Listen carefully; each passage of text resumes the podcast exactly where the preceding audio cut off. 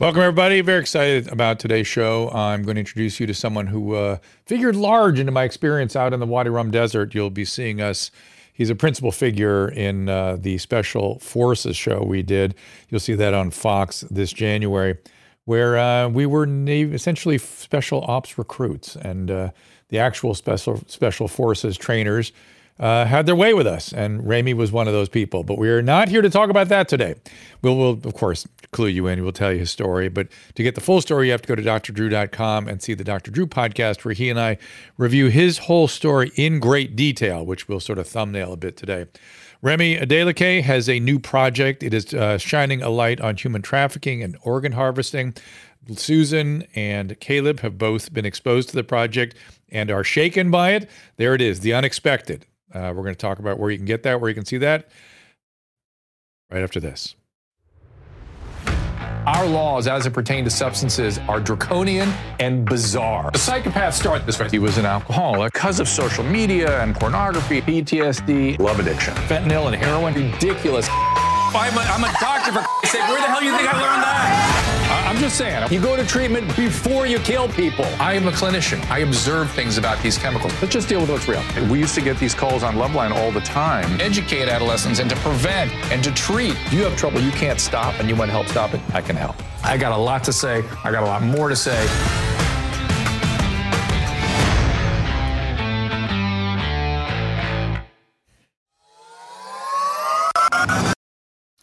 Welcome, everybody. I'm, of course, following you over on the Restream as well as out on the Rumble at the Rumble Rant. And I'm watching the Twitter spaces where we will be taking your calls a little bit later.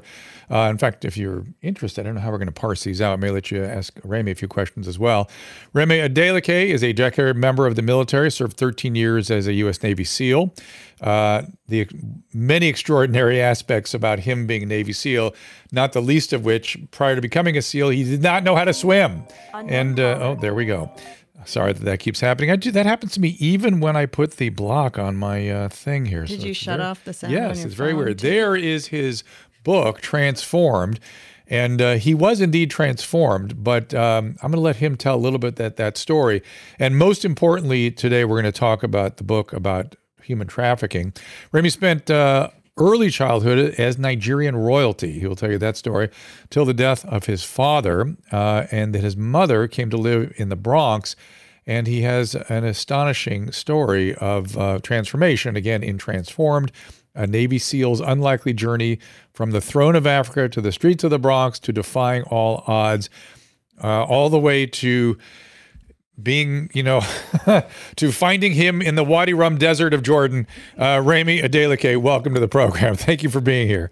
Hey, and thank you for your service hey, as well. So Let me say. Let me say something. Thank you for having something, me something you'll hear him say more oh, than yeah, once. Yeah. You'll hear this. You'll you'll hear this a couple of times uh, while he, we're out there yeah. in the desert with him, uh, and uh, it's something that uh, yeah we all pay the man. That's what we do.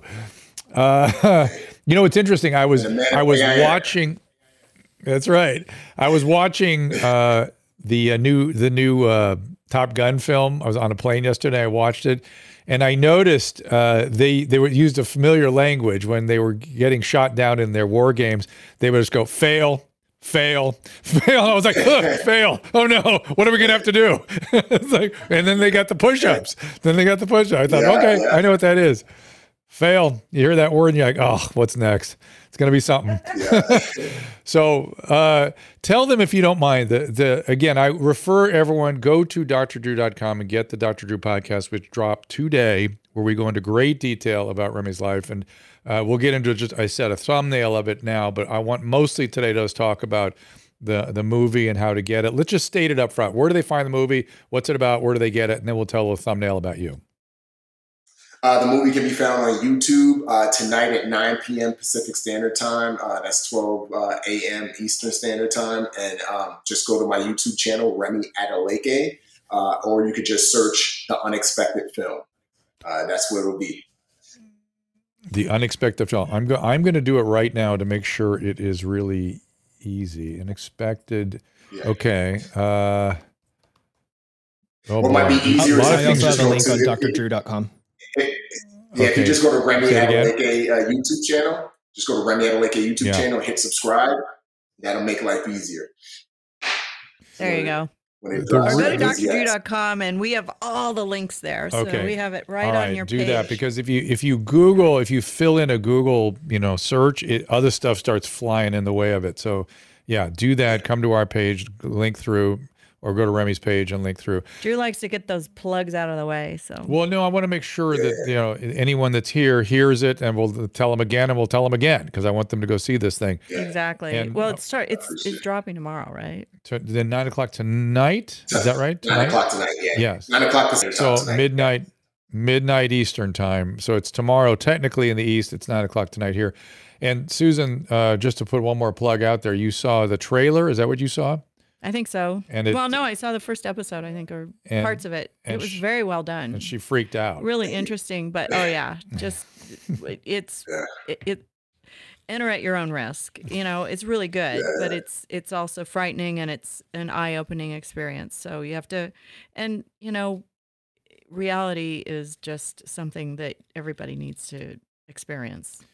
Well, yeah, and okay, let's let's talk about Remi first. We'll talk about how he got into this topic in just a minute. But gi- give them give them the thumbnail on your story again. Wh- where you came from, how how you evolved, how you ended up where you are now.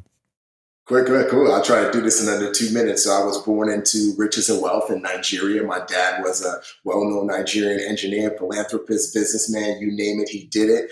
Uh, so when I came along, I came along into riches. Uh, he was also chief in the Yoruba tribe, which is a status of royalty. Uh, however, in 1987, the Nigerian government stripped our family of absolutely everything, and my dad died days later, sending us from very, very rich to very, very poor. Uh, my mom, being an American, she was like, "There's no way I'm raising my two kids here in Nigeria," so she permanently relocated my brother and I to the United States. And as I kind of began to grow up, I got involved in a lot of bad activities. Started out stealing from my mom, and that progressed to stealing from stores. That progressed to stealing from jobs. That progressed to selling drugs. And then before you knew it, I was 19 and running high level scams. I was totally influenced by the street life and street culture. Ended up getting involved in a deal with a drug dealer that went bad. I Sold him some products that were supposed to last for a certain amount of time, only lasted for a fraction of that time. And uh, he came and threatened my life. And at the same time, there were people getting prosecuted and sent to federal prison for the same stuff that I was doing, but I was able to evade that. So fast forward to June of 2002, I uh, made the decision to join the Navy. Um, couldn't swim, didn't have the academic scores, and was skinny as a whip. But I said I wanted to be a frogman. Uh, although I had two warrants out for my arrest, which a recruiter discovered, and she took me to both judges and had both judges expunge my record. And then she went a, st- a step further and fudged the paperwork to sneak me into the Navy. She would die two years later, but it was that one act that she did for me that totally changed the trajectory of my life. Uh, she got to got to boot camp, got into SEAL training. It was the hardest thing I ever went through in my entire life. Uh, the class that I I don't know what you, I don't know what you're talking about. I, I, I don't know what you're talking about. I'm, I'm confused. What do you? yeah, yeah, yeah, yeah. I went to, I went to. Uh, you, guys had Bud's Light. I had Bud's Heavy, basic underwater demolition seal training exact. And uh, the class that I graduated started with 270. Only 29 of us graduated, which is the same for every class. Attrition rate is about 80 to 90 percent. And you know, eventually became a frogman and had a chance to travel the world and do cool things and uh, operate and kick down doors and work on the intelligence side of things, human, which is human intelligence. So I got to kind of see behind the curtain a little bit as it related to intelligence gathering and, uh, and three letter agencies and spent 13 and a half years in, got out in 2016. And that's when my journey into Hollywood kind of started. And, I, I don't actually really know a lot of detail about that, so I'm going to have you tell that story a little bit too. But I just want to put a highlight on two things. So your intelligence training, you know, I, I think is really cool and interesting, and it it kind of shined through to me a little bit when we you were training us. I I, I could feel that understanding operating. It's it's subtle, but it, I I kind of know it when I see it. Number one, and then number two let's let's state that recruiter's name because that woman literally took you by the hand, went in front of the judges with you, made the you know laid herself on the line to get these to literally say I'm going to put this boy in the Navy, give him a chance. Two different judges and got them both to comply. Yeah. Tiana Nadine Reyes, that's her name. And uh, my daughter is somewhat named as a variation. So my daughter's name is Siana because Tiana's daughter's name is Sierra. So we combined Sierra and, and, and Tiana to name my daughter Siana, and my daughter's middle name is Ray. uh, Tiana's last name was Reyes. So that's the way we pay homage. But Tiana Navy Reyes, if you are blessed by my film or by the things I've done in, in this country or even, you know, by the TV stuff, just you could give the credit to Tiana because I would not be here without that decision she made. It's, to me, that's uh, there's a lot of breathtaking part of your story, but that, that's one of the moments where I'm like, oh my God, this woman. I mean, she, wow. So tell me about the your career in media. I, I obviously know, know some of it, but how, where is yeah. it? Where, where's your main stuff? Where can they find you? I know you do a lot of the uh, technical advising too. So tell us about that. Yeah, yeah, yeah, that was kind of where I started. You know, after I got out in uh, 2016, I was actually in grad school getting my master's in organizational strategy slash business. And uh, I was at my desk one day, May of 2016, just writing papers, and my phone rang. And on the other end of the phone was a woman who worked for Michael Bay. And uh, she said, Hey, Bay's looking for somebody with your background to work on Transformers the Last Knight. And I said, Sure, I, I don't have anything going on. I'm just writing papers. So one day turned into three weeks, and three weeks turned into six months on that film. And that's where my career began to kind of my life began to go down the direction of film and TV. I started consulting and acting on other projects, and then that kind of morphed into writing after I wrote my book, my memoir, Transform, which I didn't have a ghostwriter, co-writer. I wrote it myself, and then that kind of transposed into writing screenplays, which uh, turned into me producing stuff, which turned into me hosting stuff, which turned into me now writing and directing uh, this film uh, uh, uh on human trafficking, and then the feature version, which hopefully we'll have soon. So now, what are we doing here? Here's a. I'm, I'm looking at a three book deal. Is that still happening? You got the.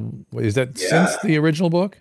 Wow. Yeah. So awesome. I just that deal. That, yeah. Well, but we I just turned in book one uh, about a month ago, and my my publisher just emailed me today the uh, the uh, the uh, marketing pitch to the marketers. So I turned in the book, and we're we're done. I'm done with with editing and everything. So that's going to be we're releasing right. that next year. It's going to be a big. All right, and you're going to let me help you. You're going to let me help you push that out, right? Absolutely, absolutely. Right, not, you done. can make me pay the man. Dunny, done. I know if I don't, I'll make me pay the man. so, so, look, yeah. it, it uh, as I've explained to you once before, there's a weird hypnotic connection that develops between staff and, and yeah. recruit. So you just yeah. whatever you say, it's yes, staff, whatever it might be. Yes, whatever it might be. Piazza, Mike Piazza messaged me on uh, on Instagram. I want to say two days two days ago. We we were going back and forth, and the way he ended it, he was like, "Yes, Dad." I kind of like. Who you talking to me? it, it's just, that's, oh, it's just, it is, I'm telling you, it is in us. It is in us. It's yeah. mission accomplished, yeah. guys. Let me give the list yeah. of people that are out there with us. It was Mel B, Danny Amendola, uh, Hannah Brown, Tyler Florence, Kate Gosselin, Dwight Howard, Montel Jordan, Gus Kenworthy. I can explain who everybody is if you want. Nastia Liukin, Carli Lloyd, Beverly Mitchell, Kenya Moore, Mike Piazza, and Scaramucci and Jamie Lynn Spears. There's the group. There's the group of us. Uh, that was the day before we went in, and uh, things started happening. When your life changed uh, forever. Uh, Danny is a wide receiver for the, or I think a slot receiver technically for the Patriots. Hannah Brown, uh, Bachelorette. Tyler Florence is the uh, food truck guy on Food Channel. Kate Gosselin, Kate plus eight. Dwight Howard, Laker. Montel Jordan, this is how we do it.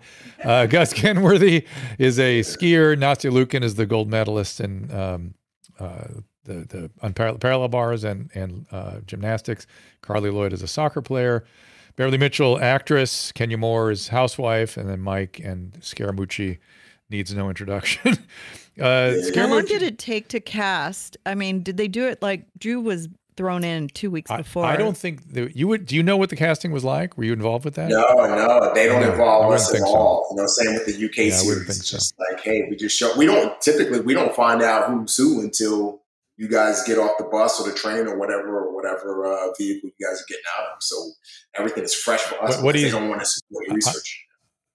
I, I, totally get it, and uh, and I will just say I think I can say this without divulging too much when they pull the hoods off our head is when they find out who we are. it's fantastic. Yeah, yeah, oh my yeah. goodness. All right, so let's talk about uh, human trafficking. That's where I want the focus of our day to be spent. Uh, how did you get involved in this topic? Why this particular aspect of human ta- trafficking? Why should people see the film? Yeah, so when I when I got out of 2016, I still felt this need, this desire to serve in some way. I, have talked to a lot of other veterans who feel the same way when they get out. That sense of purpose. There's a difference between having a job and serving. So I wanted to find that way, and, and there were things, different things that were thrown my way. So I, I, I would go to inner city schools and, and, and juvenile centers and talk to the kids and hang out with the kids and bring them out of the hood and take them to nice restaurants to try expose them to different things. I did prison work where I went into prisons, men and women's prisons, and, spoke and shared and, and did outreach there. And then uh, the, the reoccurring theme that kept on popping up was human trafficking, where and I wasn't chasing it. It was like it just kept on coming my way. In uh, 2016, I want to say a nonprofit by the name of Without Permission reached out to me and asked me to be part of a rally. They had heard my story and asked if I could come help out with their efforts in human trafficking. And then a year later, Lindsay, I believe her last name is Snyder, she's the owner of In-N-Out Burger her nonprofit reached out to me, Slave to Nothing, and asked me if I would be willing to help out with a fundraiser that they were doing. So it just kept on coming up, and then uh, and then fast forward to about 2017, 2018, I was contacted by another human trafficking nonprofit profit that actually employs former special operations guys, whether you're Delta, SEALs, uh, Army Special Forces, Force Recon, and three-letter agency guys who go into other countries and rescue kids who are trapped in sex trafficking and organ harvesting, but also arrest Americans who go down to foreign countries to have uh, sex with underage girls uh, who are trafficked victims. And uh, that was a big eye opening experience for me, especially being a father. I'll never forget, you met my wife. And uh, when I was pitched the opportunity to go do this, they sent me a video, and me and my wife watched it, and she was just like, Go. I know you're done with the SEAL thing. I know I told you you can hang that up, but you need to you need to go do something. And and so I went down there, and as I said, it was an eye opening experience. And where the gears began to turn for me is I, I went down to Dominican Republic one year in 2018, July 2018 to be exact. And when I was down there, I was in this particular slum that where the parents would sell their daughters to sex traffickers. And and and and and, and the traffickers would take their daughters to the northern part of DR where the tourists would come and these tourists would have sex with the underage girls. We know that the profile for Americans who travel, the profile for men who travel abroad to have sex with underage kids are American men. And so this took, took place in DR. And when I was in this slum, I couldn't grasp the con- concept as a father of selling my child to a trafficker, no matter how desperate I was. And our liaison recognized how kind of confused and perturbed I was. So he pulled me aside to help me better understand. And he took me into this chapel in this slum that was no bigger than the size of three toilet stalls. And at the end of the chapel was a dead baby, six month old baby in a casket.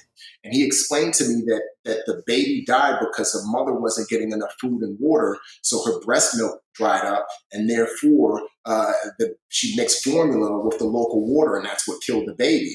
And he used that as a teaching moment for me to help me to understand. And he was like, This is their plight. I'm not justifying why the parents do what they do, but they're desperate. So for them, it's either we sell our daughter to these traffickers or all of our kids die. And again, that didn't make it wholly understandable to me, but it did give me a sense of a, a sense of understanding. And when I left uh, DR on that trip and got back to the States, as soon as I landed, I had a voicemail um, by Michael Bay's producing partner, Mike Case, and he said, "Hey, Michael's looking for you because he's starting his next movie, Six Underground, with Netflix, and he wants you to be the lead consultant on it." And it was through that conversation, that situation, I got hired into the job. That it was like these two worlds collided. Here, this world of human trafficking that I have been working in, in and out for about three years, and then film and TV that I had been working in uh, during the same time. And in my mind, I was like, you know what? I can go down to South America and other countries, and even here in America, kick down 100 doors and rescue 300 kids. But at the end of the day, there's going to always be 100,000 more kids that needs to be rescued. What can I do to have a bigger impact? And when we go overseas to do missions, I'm sure we discussed this while we were on the show, but when we go overseas to do missions, you, there's something called winning the hearts and the minds of the locals and we use civil affairs uh, uh, uh, units as well as psyops units, and they'll go into the local town and they'll you know rebuild schools they'll hand out soccer balls they'll they'll you know they'll rebuild soccer fields and so on and so forth and to win the hearts and minds so that the locals can help us do our job help us find the bad guy or not hide the bad guy or so on and so forth And so that's what I decided I wanted to do. I wanted to create a film, a piece of media where where I could put out into the into the ether and people can watch and be compelled to do something. They can watch, be shocked, and say, "Oh my God, I didn't know that was happening," and get engaged in the fight because it's a global issue. Um, human trafficking alone in America generates about 32 billion a year, globally about 150 billion a year. So it's a massive enterprise on track to surpass the drug trade. And so for me, this, that's where I felt like I could have the biggest impact, and that's kind of how this film was birthed. It's it's so it's you just you, sh- you, you can't imagine how massive it is. That's wild. Uh, you know, we yeah. think of human trafficking, we mostly think about labor, sort of slavish labor, slave labor, and the sex trafficking. You don't often think about the organ tra- trafficking and, and how that whole world works. It always seems so uh, fantastic. Like, well, maybe yeah. maybe somewhere out in the periphery, but uh, your yeah. your movie brings it home. Did did you write, yeah. produce, and direct it? What what were your roles in this? Yep, yep. I uh, I wrote, produced, consulted on, and directed the short film. And you know, I, and the reason why I wanted to make sure I had my hand in it because I wanted it to be as authentic as possible. That film is based on true events. It's not some fiction horror film that I pulled out of my butt. It's based off a true Ugh. events. I don't want to give away too much, but there's an event that took place August 3rd of 2014. I encourage anybody after they watch the film, but don't do it before you watch the film. Uh, Google it after uh, after you watch the film. Just Google August uh, uh, uh, third, two thousand fourteen, and then genocide, and and you'll see Ugh. how that connects to the film because there's some events that took place at U.S. the U.S. Congress and even uh, the UN uh, classified as genocide, and the film uh, deals with the victims of that genocide. So it's based off of true events. It's not something I pulled out of my ass. Though we wish it were just that. I wish it was somebody's pulled out their ass and not something real. Yeah, yeah. We um yeah. we we've been doing some uh, supporting Eliza Bleu, who's a friend of ours that does a, a lot on sex trafficking and sort of the and and even when you start to raise awareness about the full spectrum of what that really is, you know, this the idea of how can I say this in a way that's accurate that it's not just the over the top explicit sex trafficking that is is there's all kinds of other flavors of it out there that people get manipulated yeah. into. And 100. Uh, percent uh, Yeah, and on that note, you know, you brought up a great point. You know, and when typically, as you said, when people hear human trafficking, they just think of sex trafficking trafficking for the most part. Yeah. But as you mentioned, there's sex trafficking, there's labor, there's drug trafficking. I interviewed a guy a few weeks ago. I just released his interview today on YouTube. He was trafficked, for, he was lured to Mexico from Venezuela.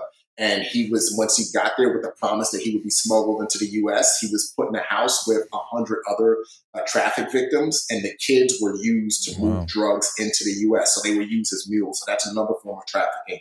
And then obviously, you know, there's labor, as I mentioned, and, and organ harvesting, which the film touches on. But then you have other facets like blood trafficking. There's a story out of Cambodia, uh, international story that was on the news a few weeks ago, uh, a few months ago, of this businessman from China who traveled to Cambodia and he was essentially abducted and blood trafficked. This gang kept him strapped up and kept drawing his blood. For what reasons, no one really knows, but he finally escaped. So there's all these different facets. And I, and even there's times when I even hate to use the word human trafficking. It's slave. It's slavery. It's slavery. I think human trafficking is the uh, is the PC way of saying slavery because at the end of the day, that's what it is.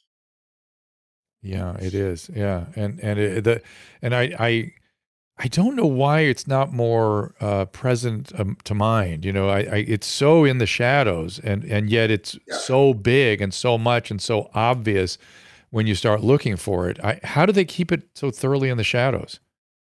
Well, they're, they're intelligent, you know, just like, you know, uh, drugs. And, and, and, and you, we don't see, well, now, depending on what I was talking to a buddy of mine, a SEAL buddy of mine who was in Canada uh, this past weekend. And he said that there was a law passed where uh, the, you could smoke crack out on the street and not essentially get arrested. And, and, yeah. and so there's crackheads on one corner and, and uh, drug dealers on the other corner. And so, you know, but if we go yeah. back to the, to the 80s and, and, and, uh, and the 90s, you know, a lot of that, a lot of the drug dealing was done in the shadows as well as, and then you go back even further when we talk about the mafia and other stuff that was done back then. All of that stuff was done in the dark and the shadows. Uh, it's these. The thing is, and what I tried to really focus on on this film was how intricate and intelligent these traffickers are. They're not idiots. Um, as a matter of fact, there was a uh, Egypt, Cairo, Egypt is considered the organ harvesting capital of the world.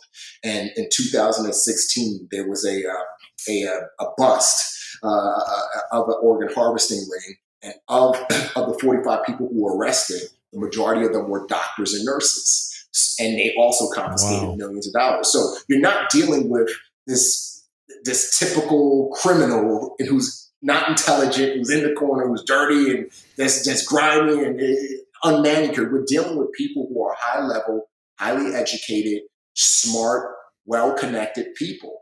Um, and, and, and that's why it's able to lurk in the shadows because of the fact that these people are not idiots. As a matter of fact, and, and this will be a, a, short tangent I'll go on before I give the mic back to you. Uh, there's a story out of, well, we're starting to realize this, uh, through source reporting that traffickers are starting to realize uh, that it's more lucrative for them to tra- traffic organs uh, and it's safer than it is for them to traffic people for sex. Uh, because on the black market, uh, a clean heart or lung can go for as much as a, it starts at hundred thousand um, dollars. A kidney or liver mm. starts at, uh, excuse me, clean heart or lung starts at one hundred thirty thousand dollars. A liver or kidney starts at hundred thousand dollars, and corneas of the eyes start at thirty thousand dollars. So if you take a whole person we can conservative, conservatively say that that person can go for 500,000 if their, sold, their organs are sold on the black market. The average sex traffic victim it takes them years to make $250,000 for their trafficker, for their pimp, for whatever yeah. the term we're gonna yeah. we're gonna put on it. So it's more lucrative for them yeah. to organ harvest, organ traffic people, and it's safer because they don't have to worry about their victim being catching disease or being uh, being you know, dealing with an undercover NGO or undercover cop. So again, going back to my main point, these people are intelligent and they've really found different ways to work the dark web I mean, there was a girl who was trafficked from a Dallas Mavericks basketball game this year. It was a national news story, and she was found on the dark web. She she went to the Dallas Mavericks uh, playoff game with her father. Went to go use the bathroom. Never came back. Father went to go look for her, couldn't find her. Security went to go look for her, couldn't find her. The cops came, couldn't find her. Wow. Cops wrote it off as wrote her off as a runaway.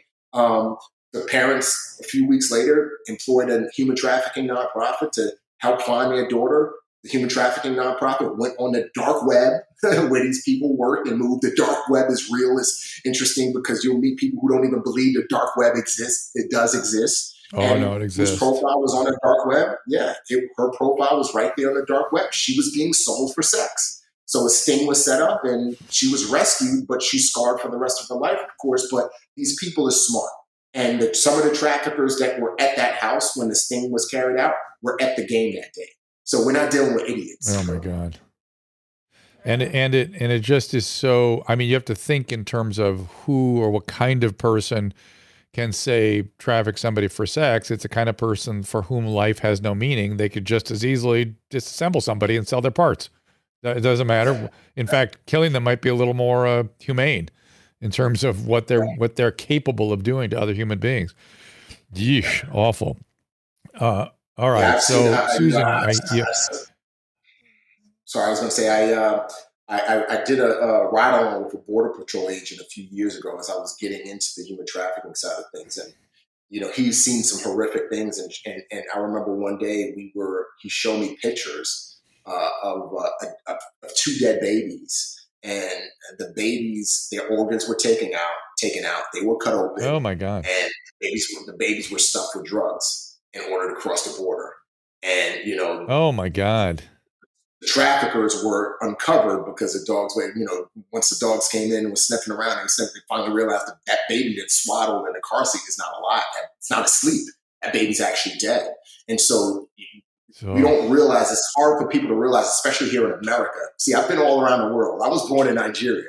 I've seen evil out there. I, have been to war. I've seen evil. And I think that the everyday average person, one of the reasons why people don't believe this stuff exists is because people do not fully understand, most people do not fully understand the depth of evil, like how evil pe- other people can be at times. So, hence the title of the film, The Unexpected. Wow. Yeah, uh, Susan, I heard you reacting with the mic off over there. She she was uh, affected by your film. So Oh yeah, for sure. do you I want to who react? Because you I was just thinking. yeah. We were in New York last week, and they were reporting a 20 year old who had a wellness check, and they fe- went into the apartment and found suitcases full of body parts. hmm So I think it could happen here too. Well, it could happen here, But, but you said it might have been some weird sex thing. But I mean, but the, but it the point is, we think, aren't. Wow. We we have a hard time. We think we know what these things are, but we're not exposed to it. We we we hide a lot of stuff from ourselves in this country. A lot of stuff. Yeah. Death and dying is something we hide from ourselves. Violence, you know, the reality of what people do to each other. We just we hide it, and um, Yeah. well, we're very fortunate to know. live in the United States and Yeah. not have it as bad here. But I'm sure it exists in Yeah. the U.S. I Well, mean, Well, the- the, the yeah, the U.S. prosecutor, we we pro. Uh, I want to say, I, don't quote me on this. I'd have to do it. Uh, have to reread up on this. But the first organ harvesting case was prosecuted in the U.S. I want to say about three or four years ago. So it, it has happened in the U.S. and we know that Americans who are desperate. See, this is something that, especially as it relates to organ harvesting, most healthy people don't realize. When you are not healthy and you need an organ to be able to last another year or two years, you're desperate. You'll be willing to do anything. 4,000 Americans die every year because they didn't get a kidney in time. You know, a, healthy I don't understand what it is to be desperate or to, to really need a kidney in order to survive or my child need a certain organ in order to survive. But, you know, there are people in the U.S. There's a story in, in this, I'll be on this quick tangent of, of a Western nation. This would be a good example of something because a lot there's a lot of stuff that is open source that's out there, but there is some stuff that's not. So uh, I want to say it was 2017, maybe it was 2012. So many years in my head, I might be mixing up. But anyway, if you Google Costa Rica, Israeli uh, organ harvesting broker and and and uh, and kidneys, all tons of articles, open source reporting to come up on this. But there's a story where uh, there was an Israeli broker in Costa Rica who was broker, brokering kidney deals. So essentially, people in Israel who needed a new kidney, they would fly to Costa Rica. The broker would find a poor person, a poor and desperate person in Costa Rica that was willing to sell their kidney. And there was an exchange that was done, and the kidneys illegally were sold on a black market. So that's an example. You do get Americans who will travel to other countries where the the the, the uh, transplant transplant laws are less stringent, or and, and and or where there is not as much oversight as there is in the United States. So that does happen, hundred percent, it has happened. Yeah, people. Uh, again, I think sometimes when people are desperate for an organ and they're, you know, when we get to the point where you have organ failure and you need a transplant, you may not have long to live. And people, when they become desperate, literally just go, "I I don't. Let's just get. I don't care where it comes from. They don't. They don't, they didn't want to Yeah. know, unfortunately. Yeah. And yet, what they might be contributing is something awful. Caleb, do you want to react to it too? I know you were Yeah. moved by the film as well. Wa- watch his film. That's literally what you were just saying, Drew. That's that's you got to go watch. Everyone has to watch that film tonight. It's it. that- you're right on topic. Yeah. So there There's we go. always going I to am be a so whole lot of Drew people didn't who leave need an organ organs. in Jordan. Oh yeah, yeah. Well, from, from what I remember, oh, I can't go into detail. He almost did though. Somebody we can't go into detail. That was the first thing I said, No, though. no, there's more that was more the to be first thing revealed. I said. I said, I think you might, you could have left the kidney there. More to be revealed. We'll tell the whole story in January when, when we're promoting your book and uh, talking about what really happened in the desert. So Yeah, when when is your book coming out again? This new book? Uh, you know, the publisher she sent me a time frame, but she didn't send me an exact date yet. So first thing I'm doing after I get out of this is I'm emailing her so we can nail down that date. But it's going to be 2023. All first right, half of good. 2023. All right, excellent. So we'll come back around and talk about that then.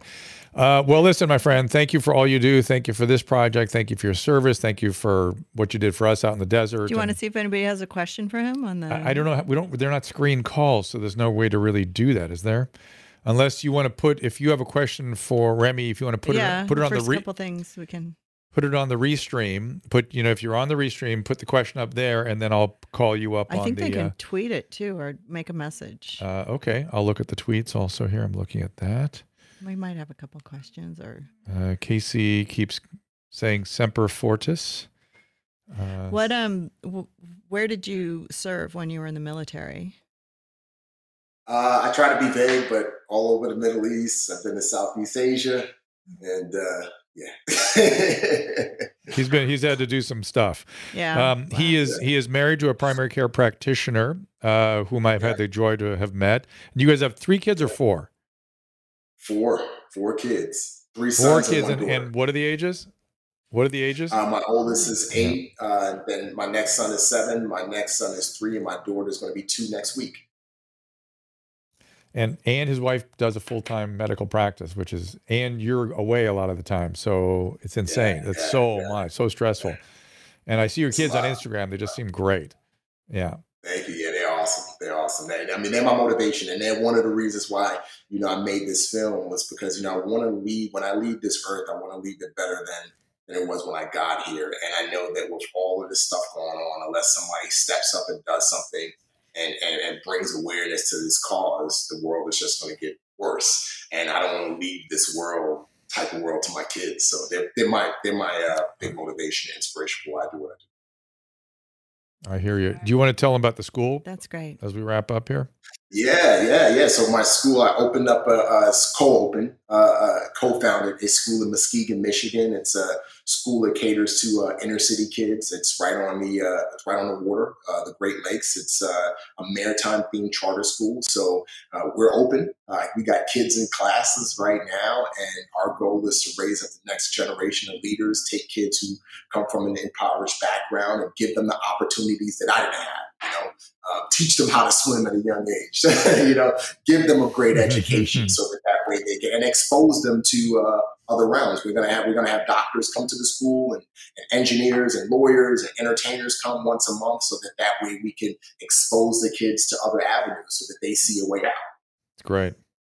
It's great. I see a few questions on Twitter. So during the break, if you want to raise your hand and ask a question of Remi, we'll keep them a little longer, and then you can talk about COVID after that. Um, I, am I'm, I'm still a little confused how we do that. There's how, a little bit. I mean, we've had a couple questions. So we'll where be where on the uh, on the in the in the comments. Uh, oh, in the in comments the, on the side. Yeah, in the okay. Uh, I'll find out who those are. I'll look Twitter for them spaces. there. All right, can you hang on, Remi? Can you stay with us?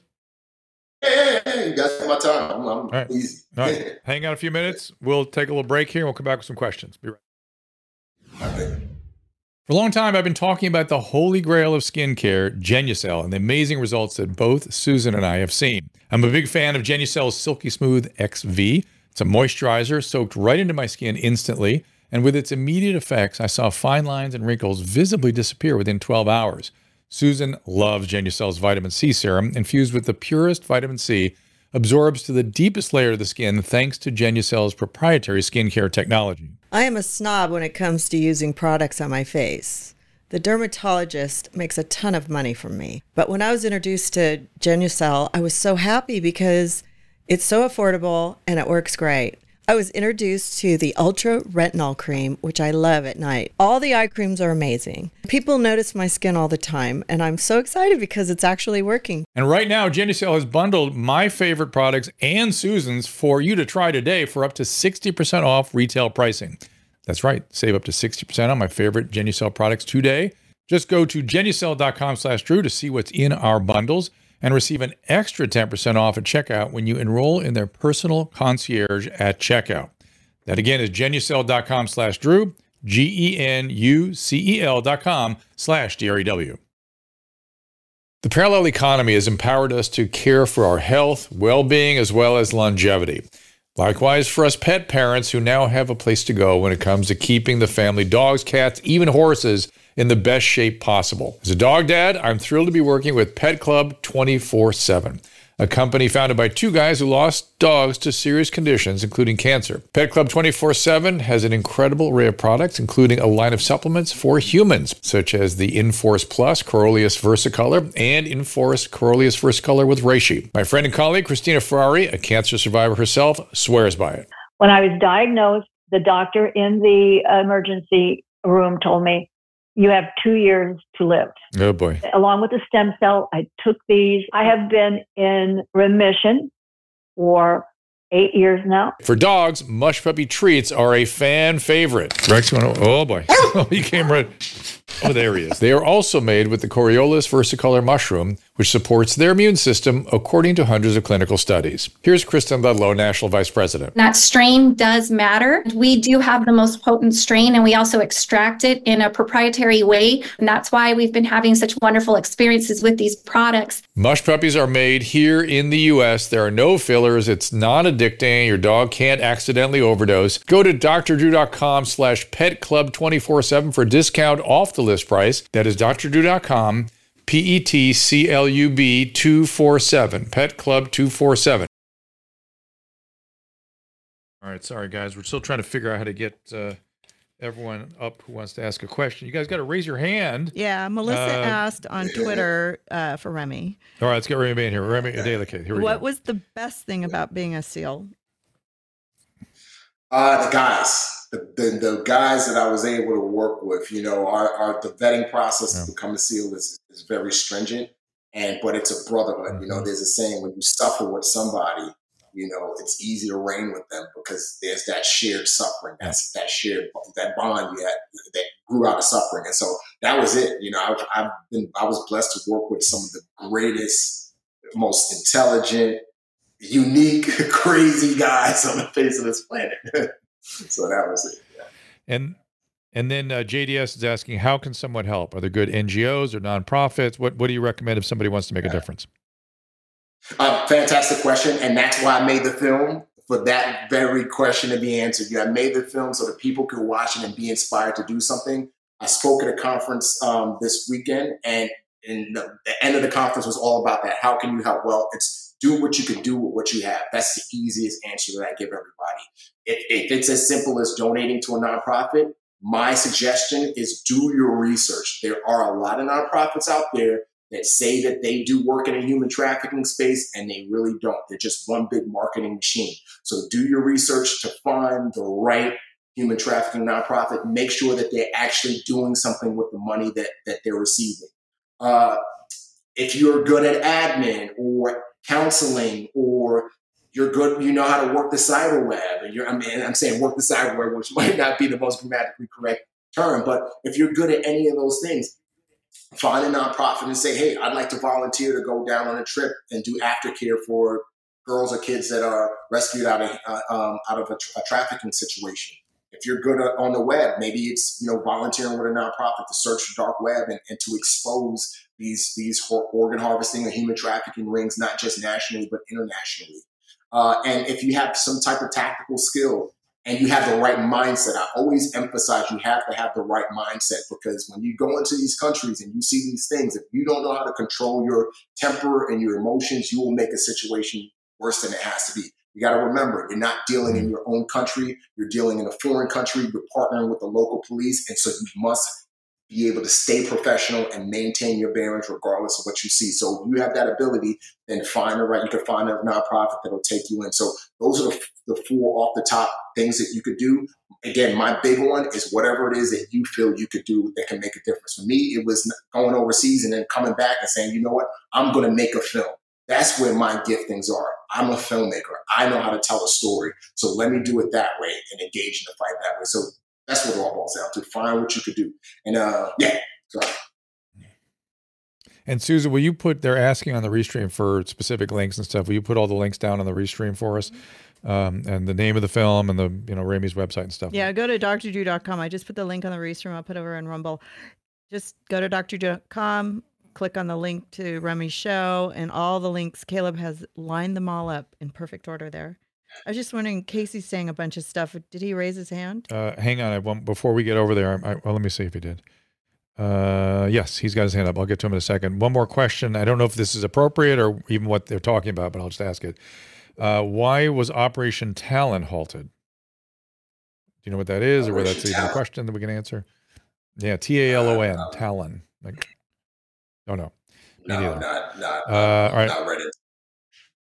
And if it's an operation, one thing I try to do is I try not to talk about. I'm, I've been out of the military since 2016, And you know, one thing that has always bothered me, even when I was in the SEAL teams, when guys who've been out of the SEAL teams or any special operations unit goes on the news or TV or whatever, and they're talking like they're like they're in today. You know, a lot of things, tactics, mm-hmm. procedures change every year, and so when it comes to operations and why something didn't happen, I have no clue. I'm not ready. My security clearance is expired, so I so it's hard for me to speak on stuff that I'm that I'm totally disconnected from.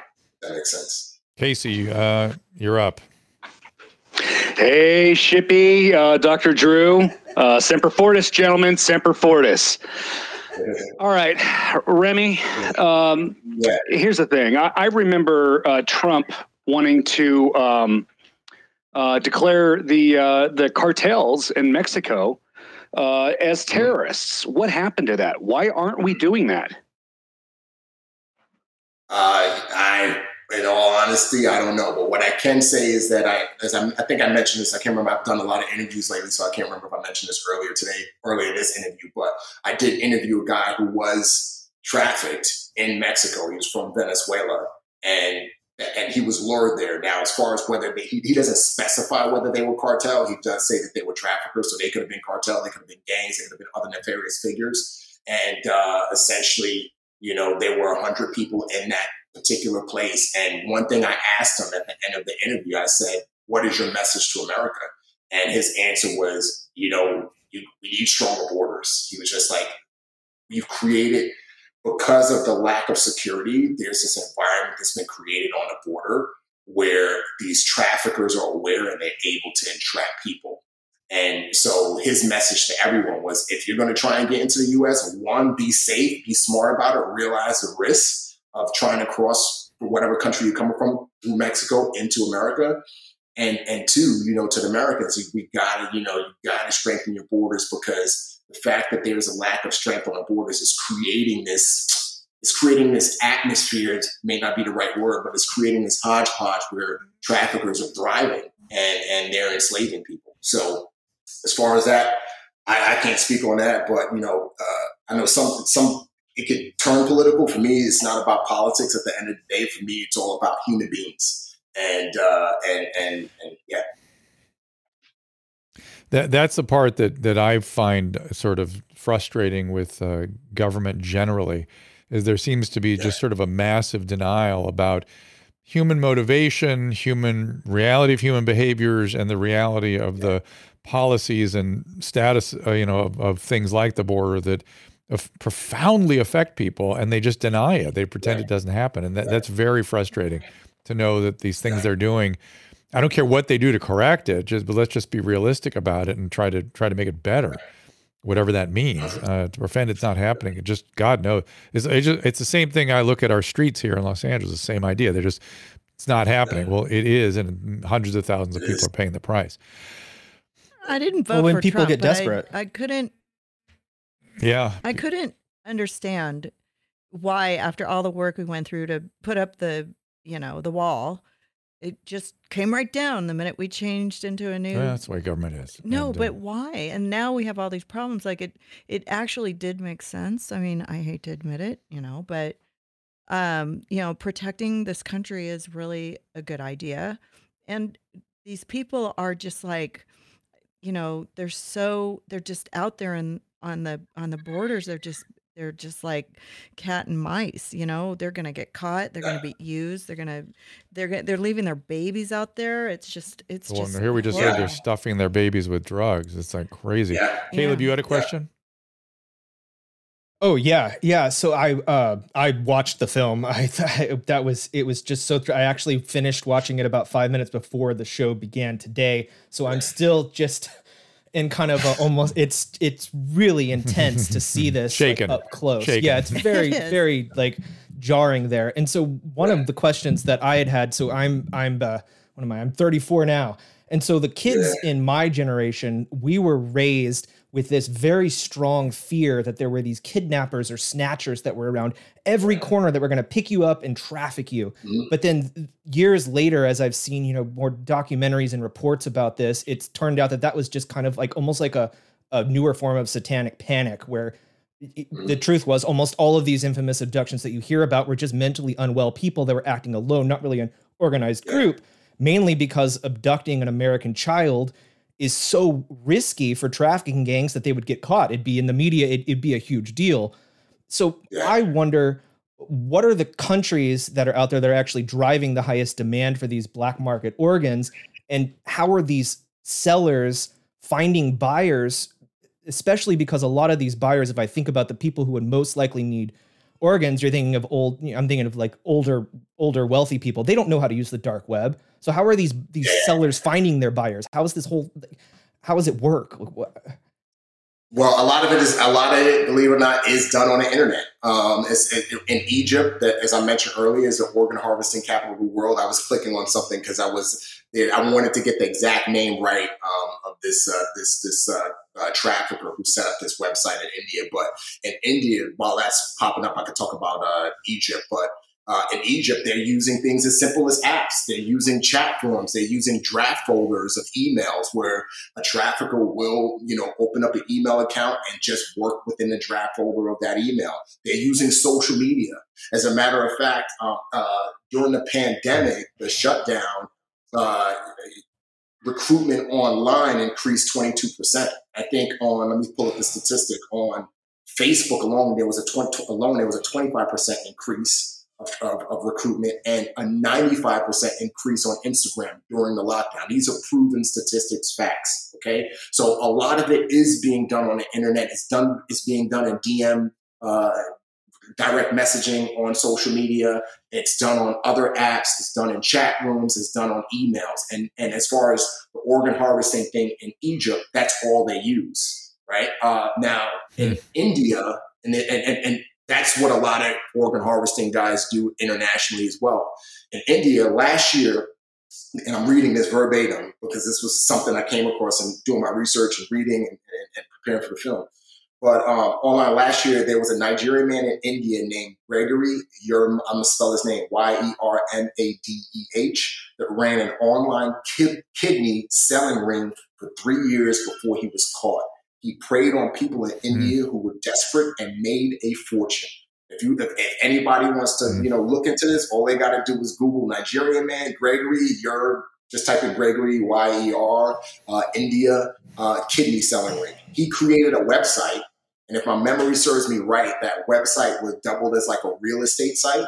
And he was finding desperate people who were willing to sell their organs, and that's how it was happening. That wasn't on the dark web. And so the dark web is, I would say the dark web is used more in the US, right? Uh, more so than in other countries, because in other countries, there's not as much oversight as it relates right. to social media. Um, and there are these so many fake accounts. I get, I mean, how many times I get fake messages every single day right, um, for right. different mm things to sign up for. And let's keep in mind that remember, back in the day, before the internet, what was used in the U.S. You go, you walking down the street, you look at a, a telephone box, or you look at a, a, a, light pole, and there's like a flyer. Take a take a number and call modeling agency. Right. Come and, and if you were looking for a modeling job, that was used to a certain extent too.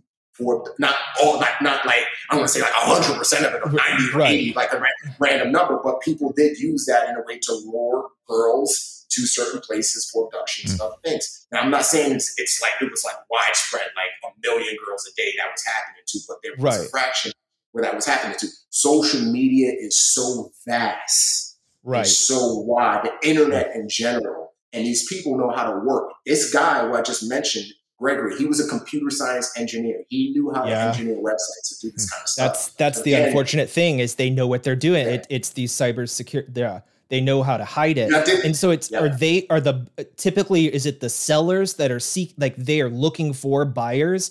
Or do they like do they already basically have they have their the the product unfortunately it's like they have the organs that are ready and they're searching for buyers all the time? Are they like searching through like getting hospital records of who has money and is looking for this? Or is it the buyers that are searching out the sellers in some way it's a combination of both. So it's and it's also like word of mouth, right? So if you if if for example in India, what was happening in this particular organ harvesting ring, when people when somebody showed up with money, hey, I got and a scar on it, hey, I got X amount of dollars, and they're in a low caste system or they're in poverty, what are they going to do? Somebody's going right. to ask, how'd you get? Oh, I gave up this kidney. Okay, how can I put me in connection with this person, right? So now a database is being collected. On the other end, there's once that website that this guy Gregory set up is up and running, he has a collection point for people to reach out. So people right. who were in need of kidneys, they had a point of connection, and obviously he was connected to other people in India as well. Again, right. this was another multi-million dollar organ harvesting ring that was uncovered, and so it, it's it's it's so there's there's three, and that's another thing I right. there's three facets to the organ harvesting side of things, right? You have the people who are willing and desperate, right? Like like I mentioned the story of Costa Rica. Um, you know, I mentioned India. I mentioned you know uh, uh, Egypt. Africa is a big, uh, you know, big right. area for organ harvesting, right? So you have the people who are desperate and willingly selling an organ. That's one facet. Another facet, you have the people who are tricked. Okay, right. there's another story out of India where a woman, and I, I, think I shared this when I was on your podcast, Dr. Drew. There was a, a woman who was in a low caste system, and and she received a message. There's a job for you. I'm, I'm kind of condensing the story for the sake of time. There's a job opportunity for you in New Delhi uh, just come here, we'll put you in an apartment. She went to New Delhi. This is all open source. This story was international news. She goes to New Delhi to this apartment. Her her uh, employer, I said that in air quotes, told her in order for you to start work, but you got to remember, just the idea is like somebody saying, "Hey, you hit the lottery." Right. Like this is right. the mindset of some of these people because they're so poor. In right. order for you to start work, you need to go get a medical checkup tomorrow. She goes to get a medical checkup right? She gets undressed. She overhears the nurse tell a doctor in the other room, this girl is giving up these particular organs. Because human trafficking is a mm. big thing in India in and of itself, as well as China, as well as Africa, so many places. You know, because she was aware of the organ harvesting and human trafficking issues in India, she knew what that was about got dressed, boogied out, reported the clinic and the employer to the police. The police raided the clinic and uncovered a multi-million dollar organ harvesting ring that had been going on for years. Okay, so wow. that's another facet. Wow. The other facet that I touch on, that the film touches on, is are the force people right. who are abducted and forced. And and as I said, I don't want to give away too much. What I'm going to do uh, when I post the film tonight, I'm going to put I'm going to put something. I already wrote it up. It's called True Backstory, where I break down the backstory of where these these victims have came from in this in the film's right. particular story, and I put a link to actual an actual article that breaks it all down and UN's involvement and Congress, so people can see that this stuff is real. This is not fake. But my film focuses on people who are abducted and taken right. and forced. So this stuff does happen. Sorry for cutting you off. No, no, no. That is just it's so wild, and I think that it part of it is because it's so shocking that it's, it's a multi-billion dollar industry. And i i realize that it's so shocking because any everyone on the screen here and everybody that's listening we don't associate with the types of people that can do this. Like our these aren't our friends these aren't our family we don't know them. And so we can't even imagine just the depravity and evil here especially drew who's like a doctor imagining how many medical doctors have to be involved in this whole thing to do the surgeries to do the transplants. Like there yeah, are actual the medical doctors I, with I degrees that are a part of it. Stunning. and i, I it's i think also that people they everybody is against human trafficking, but I don't think that they realize that a part of fighting human trafficking is fighting against poverty because people who are in poverty get desperate. And then that's exactly. that's what yeah. creates this. Like there's there's always exactly. the other thing. Yeah, the other wow. two, you, sorry, sorry, you brought up a great point. Sorry that I brought up. Sorry for cutting you guys off in my talk this weekend. Traffickers prey on the vulnerable. The, the people who are the most at risk to become trafficked victims are people who are vulnerable, people who live in poverty, people who don't have parents. Those are the those are the people who are most likely to become victims of. And so you brought up a great point. One of the ways to deal with this is to in some way deal with poverty. You know, and not and not just here, but it, like worldwide. Which I don't know the solution to that, but that's one way to combat human trafficking. I hate to use human trafficking because that's the PC word, slavery. Right. I, I mm-hmm. thank you for what you're doing. This is I'm I'm just I'm shocked and it's I I just I remembered I remember the shock that I felt after I I, I watched I forget which it was an overseas documentary it was in a different language with subtitles that I had to watch that really opened my eyes to I it's I sh, I don't have to be so fearful of being kidnapped over here because everyone lives in such fear overseas because it happens so much. They prey on people who don't have voices. They prey on people who aren't on social media Yeah. and who are living in poverty. Right. So it's I thank you for everything that you're doing. This is an amazing film. Yeah. And uh, two things, I, I I I guarantee you, Caleb will be on the link this evening reading the article that talks about the the truth of the story. Number one, you can find him there tonight at nine o'clock Pacific. I'm gonna 11 email, I'm o'clock gonna email Alabama it to you right now. Uh, all I'll right, actually well, good. email it so you have it ahead of away time. I also think that Americans, and I'm going to bring it back to America again because I don't think that we're immune to this situation. We're not. We just heard about a all. Mavericks, I a think- kid at a Mavericks right. game. I Yeah. think the more desperate we Yeah. become when the stock market falls, when people are, you know, losing money and people are just trying to survive after COVID and stuff and the nefarious stuff that can start building up from the Mhm. bottom. And I, Mhm. it just, I'm, it's sort of a warning signal, you know, that we have to, Yeah. You know, be very careful, Yeah. very careful. Yeah, like, look, there's a lot of kids yeah. left I- haven't gone back to school. Yep. I agree with you 100%. And two things on that note. One is a story that came out national news about two weeks ago. This woman, she was in Walmart and uh, she was in the aisle looking looking at shoes with her, I think her 12 year old daughter, and and she had went online prior to that and studied the signs and symptoms of somebody who seems to be a trafficker. And she looked up from the shoes, and there was a guy who was in the end of the aisle, like behind another like table of shoes, and he had his camera up in a very conspicuous way, and he had been recording her. Oh yeah. So she pulled out her Yeah, yeah. phone and started recording him, and uh, he uh, ran off. Well, she recorded him for a period of time because he kept recording her and her daughter. She was actually he was actually recording her daughter, and she reported it to the to the manager of, of the Walmart. The police came. She showed, sent them the the police the video. Police watched. They were able to identify him. The guy had just been released from prison. Class one sex traffic, uh, Mm. sex offender. He had raped and molested underage girl right? So this does happen in America. That's the first thing I want to say. The second thing I want to say is Ugh. is the biggest consumer of child pornography in the world, which is pornography that is developed, produced, and created with trafficked victims, are Mm. Americans. We drive the demand. And when I say we, I don't mean me. We drive the demand for content that's created with sex trafficked victims, whether that's child content and even pornographic content. Porn Pornhub is known for having potentially trafficked victims on their site. Same thing. A lot of people think that they're watching OnlyFans and certain people, and they think it's innocent or watching certain porn, and they have these porn addictions, and they think, "Oh, I'm not hurting anybody. I'm not doing anything." But do you know that the person on the other end of the screen may be a trafficked victim, and you're funding this activity? So you know, America drives the demand, and I can't really speak on the numbers as it relates to organ harvesting, how much we drive the demand, but we know from a statistical standpoint that we drive the demand for content that's developed and created with sex trafficked victims, specifically children as well. We're the biggest consumer of it, Americans. So this problem is here. Terrible. and We are contributing to it. Well, I can't thank you enough for the project. Let's get all the stuff out there I again. love your passion. Yeah, the f- uh, go to where should we go to see the film tonight? Give me the, again the specifics. YouTube.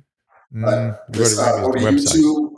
Um, yeah, go to you can go to YouTube. Remi Adeleke is my YouTube channel. Uh, if you have a hard time finding that, you can just go to my Instagram, uh, uh, and on my Instagram, it's the link in the bio is to my YouTube channel page. Or if you, you know, if it's hard for you to spell my name, Remi Adeleke, then just go to YouTube and search the Unexpected Film. By or just put the Unexpected Film, and it'll pop up. There might be some other stuff that pops up called the Unexpected, but you'll eventually get Yeah. to it when you'll see that poster that's been up here on the screen. And if you're just listening, it's R E M I A D E L E K E. A D E L E K E. Remi, again, I can't thank you enough. Uh, it'll be fun to go out and uh, see how the world receives us in January. Uh, and there's Yeah, the yeah, yeah. unexpected. Check it out. Uh, be sure to check out the article after you've watched the film. You're going to be compelled to sort of go deeper into the real story and what you can do. Thank you for spending time with us, my friend, and uh, hope to see you very soon. Hey, thank you, Jock, Dr. Drew. Uh, thank you, Mrs. I'm always pronouncing your last name Pinsky. Pinsky. Pinsky. I know. I, I screw your last name. Hey, it's no big deal. I listen. fucked you. I screw your last name up too, so it's all it's all I- good. that's all good. Mrs. I- I Pinsky is his think I dead got mother. it. Uh, I'm sorry, this is a military thing. So I'm sorry, Susan. I just missed. I know, I know, it's okay. but uh, thank you uh, for having me on, Kayla. Thank you for having me on. God bless you and much love. Thank you for helping me get the word out about this film, about this important topic. there you go. Time to pay the man. whoever, doesn't watch the, whoever doesn't watch the film, I'm gonna make sure they pay the man. That's right. That's what I'm saying. That's what I'm saying. All right, sir. Thank you so much. We and, will all follow you and stay in touch. And uh, yes, for sure. Uh, and Casey, I know you're putting the um, the all the uh, uh credits up, but I wanted to spend a few minutes, if you don't mind, because I always like to kind of recap what we've been doing here with all the different interviews we've had this week and last week. And uh, if you'll give, do I have a few minutes to do that? Do you mind? Oh yes. Oh no. I, you said Casey, so I thought I, I didn't know you were talking to me. I'm sorry. Caleb. Did I say Casey? Caleb. Right. I beg your pardon. I also I was thinking Casey. The reason Casey was in my mind is I want to get to the calls and take a couple of yeah. calls also, because um, I'm assuming they're going to be calls in the sort of COVID area. So or hopefully about this. Who knows? Yeah. I mean, we, we I think we did a thorough job on, on this one. Um, Good so, guy. Oh, yeah. How could you stop? I couldn't stop. Talking to him? Yeah. Yeah. I, well, uh, listen. I wanted more. I know. Uh, forget about that. Then, I didn't. then Susan, go to my website, go to the the Dr. Drew podcast, and you can have an hour and a half with him and he's I. He's not as cute in a podcast. He's a okay. he's fun to watch, and he's so smart. And I appreciated you having him on. Okay. Uh, Thanks for letting us right. have him as a guest. Of course, of course. Oh no, I'll do anything for the guy because he, he, he needs would, to come back once the the show airs too. For sure, we're going to bring everybody back through here once that show goes on the air and let everyone talk about their experiences and stuff. To the extent we may have to wait till the.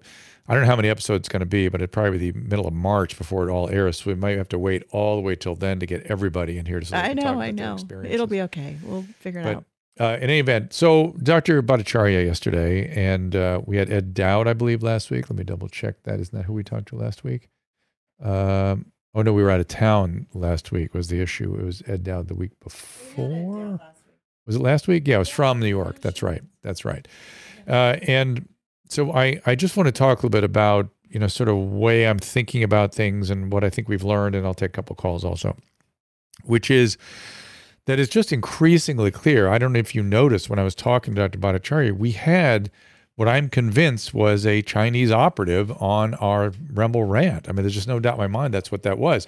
What he was championing, what he was saying repeatedly on the stream here, if you guys that were on the Rumble rant yesterday noticed him, was he was espousing these over the top declaratives of, uh, of, of uh, the uh, the virtues of lockdowns, and they were so crazy and over the top. It, it was like clear to me that it was not somebody that uh, is from here or who's been thinking about this. It was just some sort of a a bot who was just repeating shouting in caps. Well, not all in caps. And the point being is when I called it out as a Chinese operative, it just stopped, which I think was fascinating.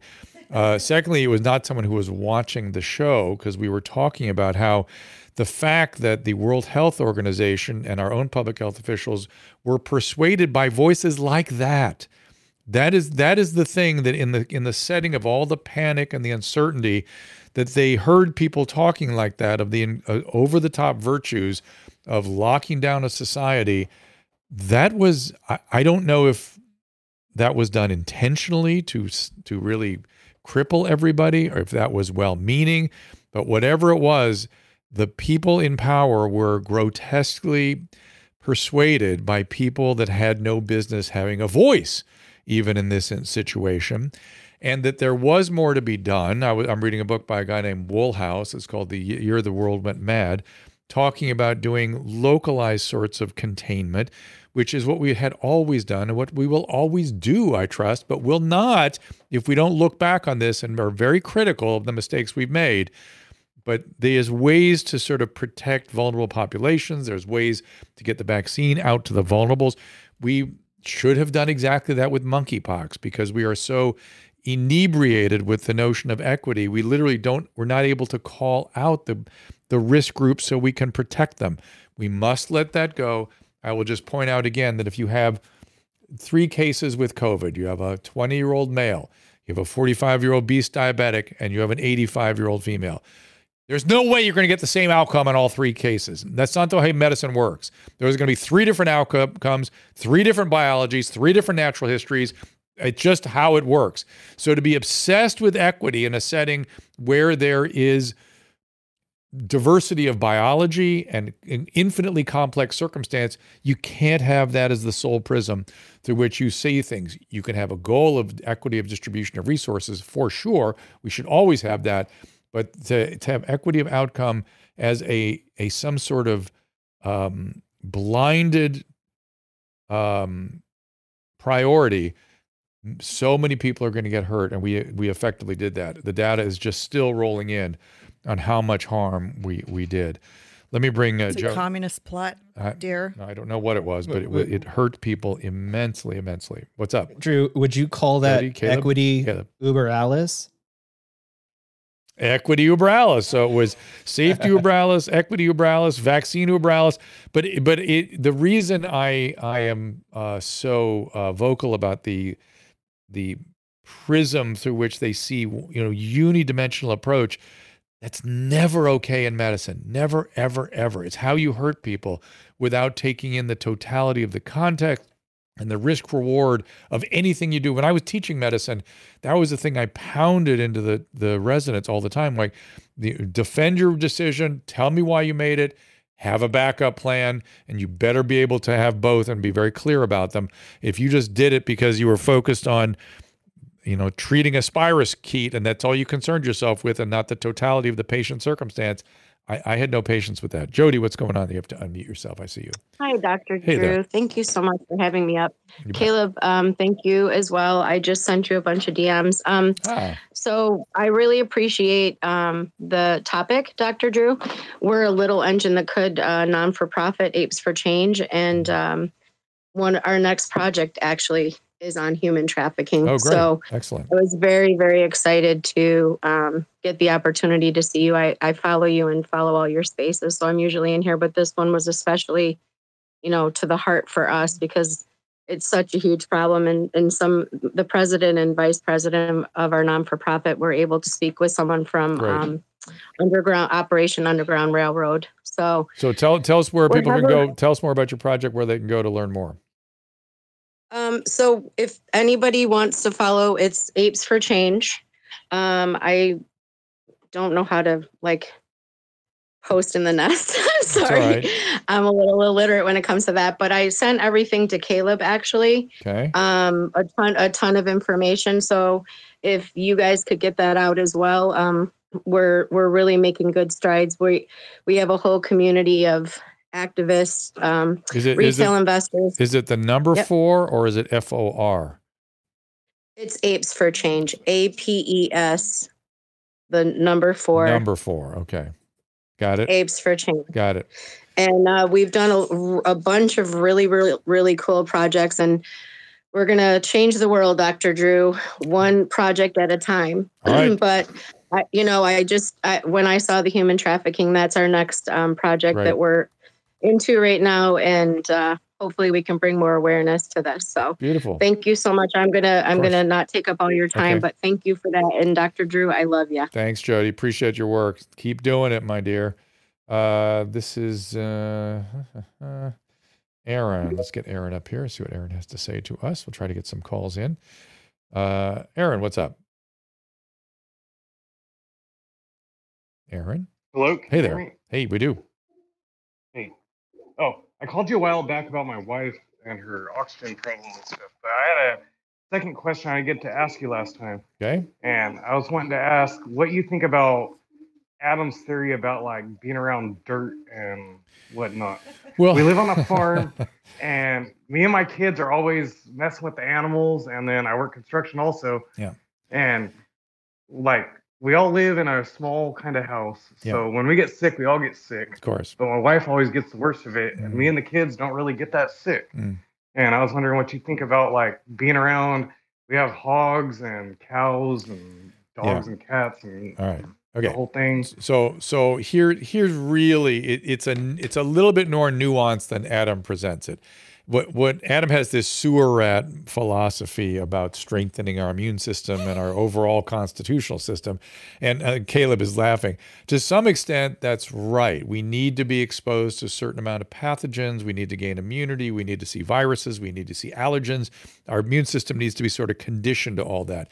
Now, we don't need to see anthrax and brucella and really serious illnesses and trichina, tricha, uh, um, trichuria trichuris and things that farm animals get. We no, you don't need that because that will make you really, really sick.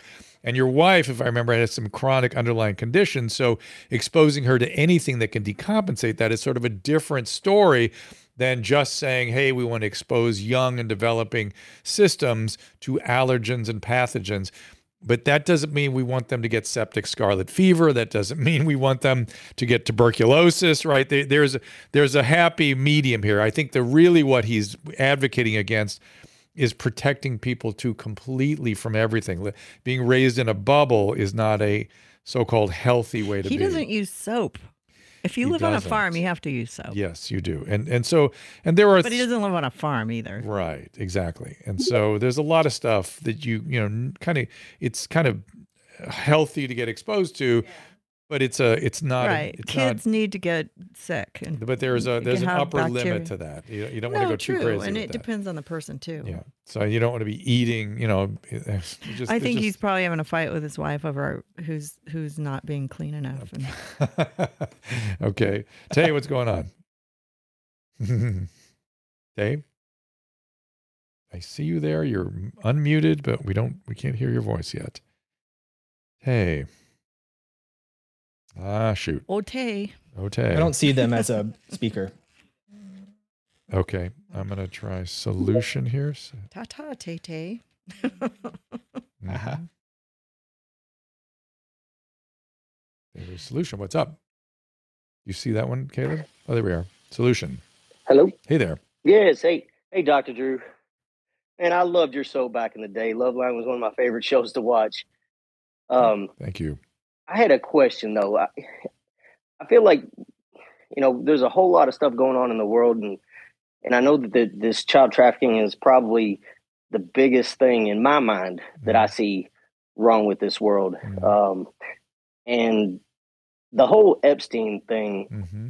and all the people that's connected to him is there is there anything that we could do as a as a group to try to get this information into the right hands Th- this being what we were just talking about today, or yeah, I'll tell the- you tell you what you I would do. Tell you what I would. Do. I I I I am not sure I fully grasp where this lives and uh, you know what to do about it yet. And I I And I- what's the black web? well, that's the Caleb has to explain that. that's to the everyone. onion router. You don't Like, that I you don't don't even you don't want to that know. Uh, right? Am I right about that, Caleb? The T O R, the ex- onion router. exactly. Wow, Drew, I'm actually impressed. Wow. Yeah, Susan, you there's Mm-hmm. there's nothing good can come of it. Unless you're like Yeah, you're there- like in there's a, a- the in a large part- suppressive government that you need to escape.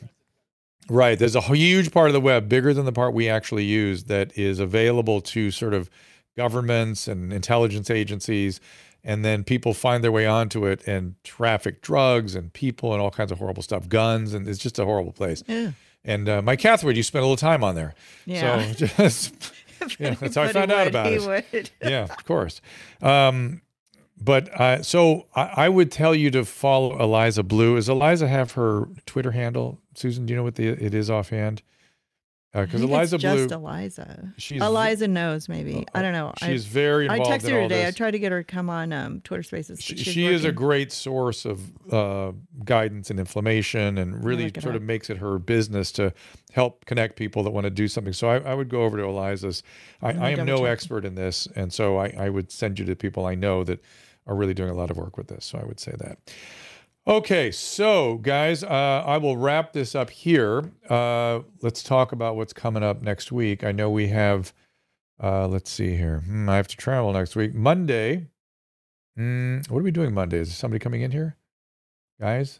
Didn't I Taking see calls? Mikhaila Peterson coming in? No, she can't come back till November. Oh my Oh no. that I makes know. me so mad. I know. That I know. makes We me almost very, got her. very, very angry. I know. Oh. Uh, all right. Because We- she, yeah, I know. It wasn't Sorry. her fault though. It was a Well- scheduling mix-up. She was ready. to No, it was not her fault. Yeah. At, at, that's my point. We had her booked, and now we lost her for months. Eliza Bleu, B L E U. B L E U is it? Yeah. Okay. Yeah, I put it on screen. Eliza screen. Bleu. Okay. She's. Oh, you did. I'm so slow, Caleb. Okay, yeah. So I don't know. It's I maybe she's leaving the country or something. Who knows? But she has her own stuff she's doing, of course. Yeah, And are we yeah. having the We schedule for had her. Wednesday with Kelly? yeah, Wednesday we have a show. We Tuesday we have a show. Tuesday we're gonna do take callers, and we can do we can take calls on Monday too if if right. Caleb's up for it. I'm up for that. Uh, but I'm wondering, have we got any potential guests coming in on Wednesday we can talk about? Because I know he. I don't he- know yet. Yeah, I don't have that. we don't have that booked yet. I'm- Okay. we're I working know on we're, currently we're nothing on working on schedule. getting a. We're getting a fertility, or actually a women's biology expert in here, who has some increasing, some interesting data on uh, the vaccine. Yeah. Now, this was a whole thing about the breast milk, the mRNA in the breast milk. I don't know what to make of all that yet. I need to talk to somebody who really has some updated data on what's going on here. What what do we need to be worried about? What do we not be worried about? And so, still, I think I think I'm going to try to zero in a little more on vaccine therapies. Uh, as I said, I'm still vaccinating the over 65 and certainly the over 75 year olds. Most of my patients have been waiting on Omicron. Interestingly, most of them either had Omicron or want to see what the experience is in humans, which thus far seems okay.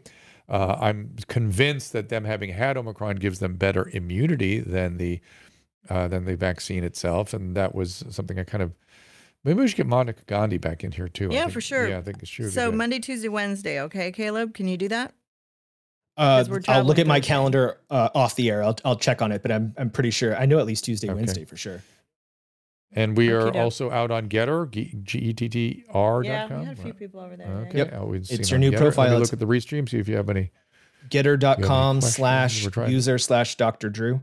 So it's G E T T R dot com slash. U S E R slash D R D R E W. Huh. Interesting. Why have influenza B cases plummeted? Uh, they think it's because of the uh, behavioral changes associated with COVID. That's what we think. Uh, all the influenza drop off has been thought to be due to that. But uh, the question, I believe, I believe, and I don't have any evidence for this, but I just think it just makes sense to me. I, I talked about this early in the pandemic. There's there's sort of an ecology around viruses. In other words, much like on a savanna, you'd have certain predators push out other predators. I think viruses compete in some way, and they can outcompete each other. And when they do, uh, other viruses drop down. That tends to happen during a pandemic. So I th- feel like there's some ecology there. Might just all be our behavior, but why? Why would why would it be so far down and unable to con- we were unable to control COVID really at all, and yet we drop influenza? That doesn't make sense to me fully. So I want to see some data on that. We are concerned that there could be a very serious influenza outbreak this year. So make sure to get your flu vaccines. If you're 65 and bu- above, get the full. I haven't stuff. mine yet. I know I haven't either. I'll bring them home. I got to remember to bring them. You got. Uh, we still get the lower dose one. Not quite at the big daddy doses yet. We'll be there soon. Uh, uh, somebody wants to. I've me to had one every year, and I somebody wants me don't to ever get the flu. talk about uh, Scott Adams and fentanyl. What would you like me to talk about? Fentanyl. It's in everything. It's a catastrophe. Oh yeah, the nerds. What about the nerds? they nerds? found them in kids' uh, candy. It's everywhere. It's, nerds. It's, yeah. They found it in, Mm. which is ridiculous. They I- did. What's oh that? yeah, I I, I I- hear that that I, think hear was about a that bo- every was a bo- year. that was a bogus. Well, it's, yeah, it was a bogus it's- story. It- Yeah. Uh, nobody's going to be putting their expensive drugs into your kids' candy, so it, it that's like a very very very very small worry. I w- another thing that they Yeah, made me yeah. afraid of as a child was that everyone was putting drugs and Right. razor Ra- blades in all of our candy, razor and blades, snatchers. razor blades in your. Yeah, it never happened. Uh, so yeah, there it's funny go. when I when my kids were little and we lived like in a cul-de-sac and you know in a little little housing area, you know, kind of up here in the hills of Glendale. And I used to remember like never seeing any kids outside, you know, like Mhm. riding their bikes or playing or doing anything. Like the bunch of kids living there, but nobody would let their kids go outside. It would, I always found that to be very strange because I grew up in a time when you would just go outside all day and then come home. Mhm. And um, so I get it. I mean, people were seriously afraid. And I mean, you have to be, I guess. Your mother made was super paranoid about you. Super paranoid. She he wasn't allowed to go outside. No, I did anyway. I just did. Just get on my bike and go. But I mean, I I guess now your kids will be kidnapped more more often, so it's probably smart. I don't know. I I hate to see that. Kids All right, need to let me look at the fun. Rumble Rant. Try to answer uh, your questions are uh, got the flu shot, didn't get the flu, did get the flu. Yeah, it's not 100% effective. Yeah. Uh, and you can't get the flu from the vaccine because there's no virus in it. I think also There's no now, real virus. since we've all worn masks for so long, our immune systems are weaker, so it's probably better to get the flu shot Well, that's what they're saying. because once it goes out, it's just right. gonna- That's the concern is that uh, it's going to be a, a like really on flu airplanes and stuff. We'll see. Uh, and uh, over at Berkeley, the University of California, Berkeley, if you didn't get your flu shot, you have to wear a mask. but don't worry about wearing a helmet when riding riding a bike. bike. Yeah, don't worry about a helmet when you're riding a bike though, because that's that's that would be foolish. Oh yeah. So the the again the um, inability to contextualize risk and re- relative to other serious risks. This is just wow. Uh, maybe I don't know. All right. So anyway, uh, we'll be back in here on What? Monday. This is Thursday. Monday. Back on Monday. Well, we're gonna check Caleb's calendar, but hopefully Caleb. Monday, Tuesday, Wednesday, and uh, we'll maybe a little bit late on Monday if we come in on and we'll Monday. take all your calls because you guys have the best shows. yeah, we love doing calls. Yeah. All right. We Thank you love so your questions. and we'll see you all then. Ask Dr. Drew is produced by Caleb Nation and Susan Pinsky. As a reminder, the discussions here are not a substitute for medical care, diagnosis, or treatment. This show is intended for educational and informational purposes only. I am a licensed physician, but I am not a replacement for your personal doctor, and I am not practicing medicine here. Always remember that our understanding of medicine and science is constantly evolving. Though my opinion is based on the information that is available to me today, some of the contents of this show could be outdated in the future. Be sure to check with trusted resources in case any of the information has been updated since this was published. If you or someone you know is in immediate danger, don't call me, call 911. If you're feeling hopeless or suicidal, call the National Suicide Prevention Lifeline at 800 273 8255. You can find more of my recommended organizations and helpful resources at drdrew.com slash help.